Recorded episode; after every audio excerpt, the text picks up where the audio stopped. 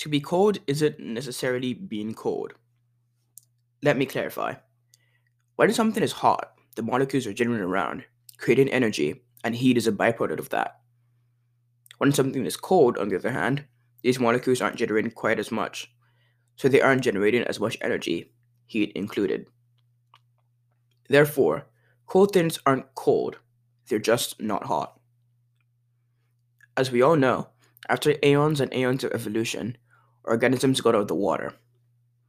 Back then, they were faced with challenges that they had never seen before. One of such challenges was the cold on the surface. This would have definitely been very different from facing cold underwater, as there were now other variables to take into account, like the dryness of the air or humidity. Additionally, air can drop to low temperatures much easier than water could.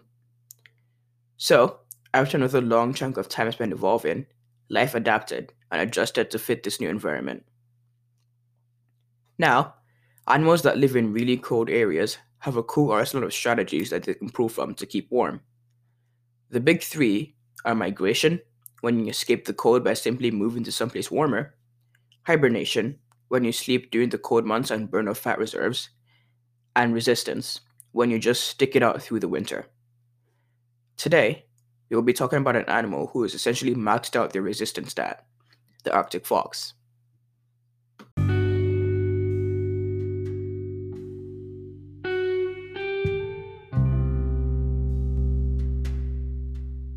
Hello, and welcome to another episode of At Risk. I'm this week's host, Ethan Edit.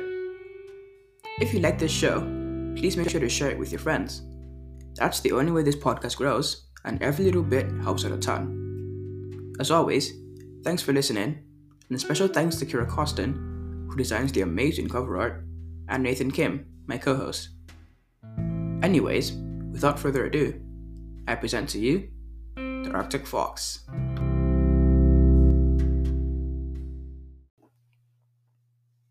Just like the polar bear and the walrus, the Arctic fox is one of the most popular species of animals that live in incredibly cold environments. In such brutally cold regions, hypothermia will easily claim the life of any unprepared creature. As a result, most animals have come up with some strategies to prevent losing any unnecessary heat, and us humans are no different. For example, when facing the cold, some of our body parts go numb. This is the body trying to preserve its core temperature, and it sacrifices limbs that don't necessarily need to stay warm in order to function. However, all this does is delay the process. Eventually, frostbite will set in, and hypothermia soon after. So, polar animals need a different set of attributes to keep their inner temperature the same for indefinite periods of time. The Arctic fox has a few traits that allow this to happen. First, they minimize the amount of skin that could be revealed to the cold outside air. The most likely items of the human body to get cold are our noses, ears, and our fingers and toes, as I am sure many of you have experienced before. We have a cheat of sorts, though, which comes by virtue of our technology, like extra layers of clothing or fire.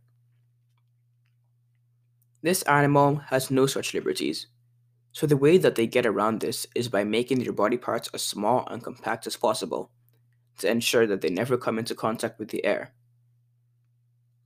As a result, they have shorter legs and shorter noses, making them about 10 times cuter. Additionally, they have a thick winter pelt that is exceptional at trapping heat underneath. These foxes have the warmest coat out of all mammals in the Arctic.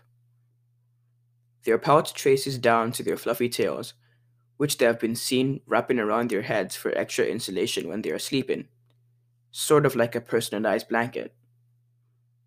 These adaptations of theirs have allowed them to survive in temperatures going down around 70 degrees Celsius below zero. Think about that. A human can lose consciousness in any temperatures less than negative 28 degrees centigrade. Any colder than that, and you could die within 10 to 20 minutes of exposure. Because of their unique abilities to stave off the cold, They have some one of a kind traits that make them easily distinguishable, and you could probably list a lot of the Arctic fox's physical characteristics off the top of your head. Thick, snow white fur, a long, bushy tail, accompanied with short, stubby legs and small, curled back ears. Well, maybe not to that level of detail, but you kind of get the gist. However, they aren't like this all year round.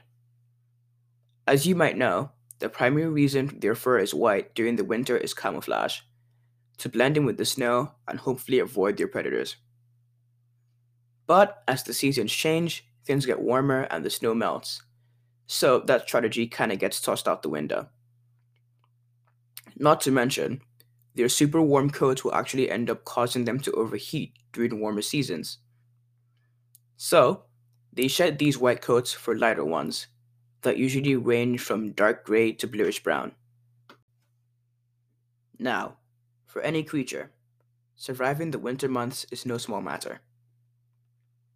Despite the Arctic fox's incredibly effective method at staving off the cold, they still need to eat. With the lack of vegetation that winter brings along with it, and the blanket of snow that multiple creatures are using as a disguise, one needs to be creative to find food. So, we come to the unique hunting method of these creatures. Arctic foxes have incredibly acute hearing, and this is their primary tool for locating prey. The foxes wait and listen for prey moving beneath the snow. When they've accurately pinpointed the creature's location, they pounce right into the air and down onto their prey, bursting through the animal's burrows. While this would be absolutely terrifying for any small animal subjected to this terror, for us it is absolutely adorable to watch. Videos of these animals in action are plastered all over the internet, with the creatures caught in action attempting to catch their next meal. And, just like the prey they hunt, they have created tiny homes in the ground. In fact, small burrows and dens can be found in many places as Arctic foxes tend to set up camp wherever is necessary. They build these homes to stay out of the cold and wind, which in the Arctic can create blizzards that blow up to about 50 kilometers per hour.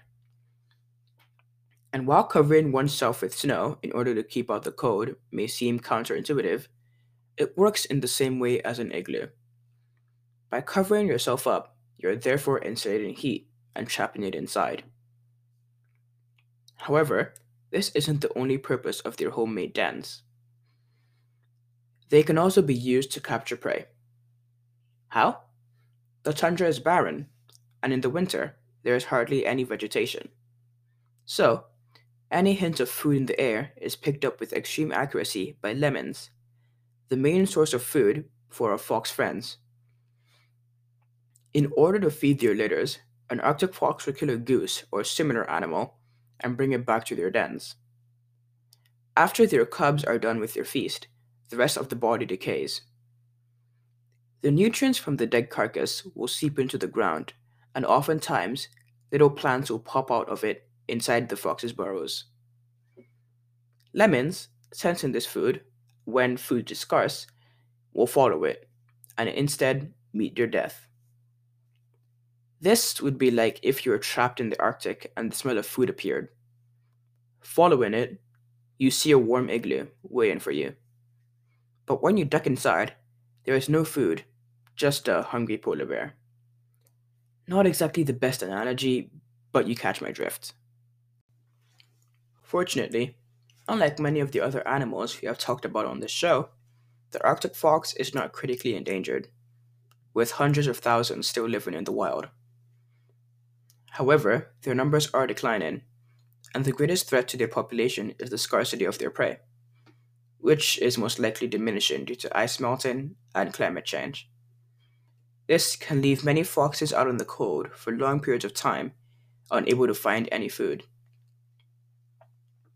So, the next time you are out in the cold, wishing you were somewhere warmer, remember the Arctic fox, who, despite being able to withstand such brutal temperatures, still often struggles to find its next meal. You may be cold at the moment, but at least you're not hungry.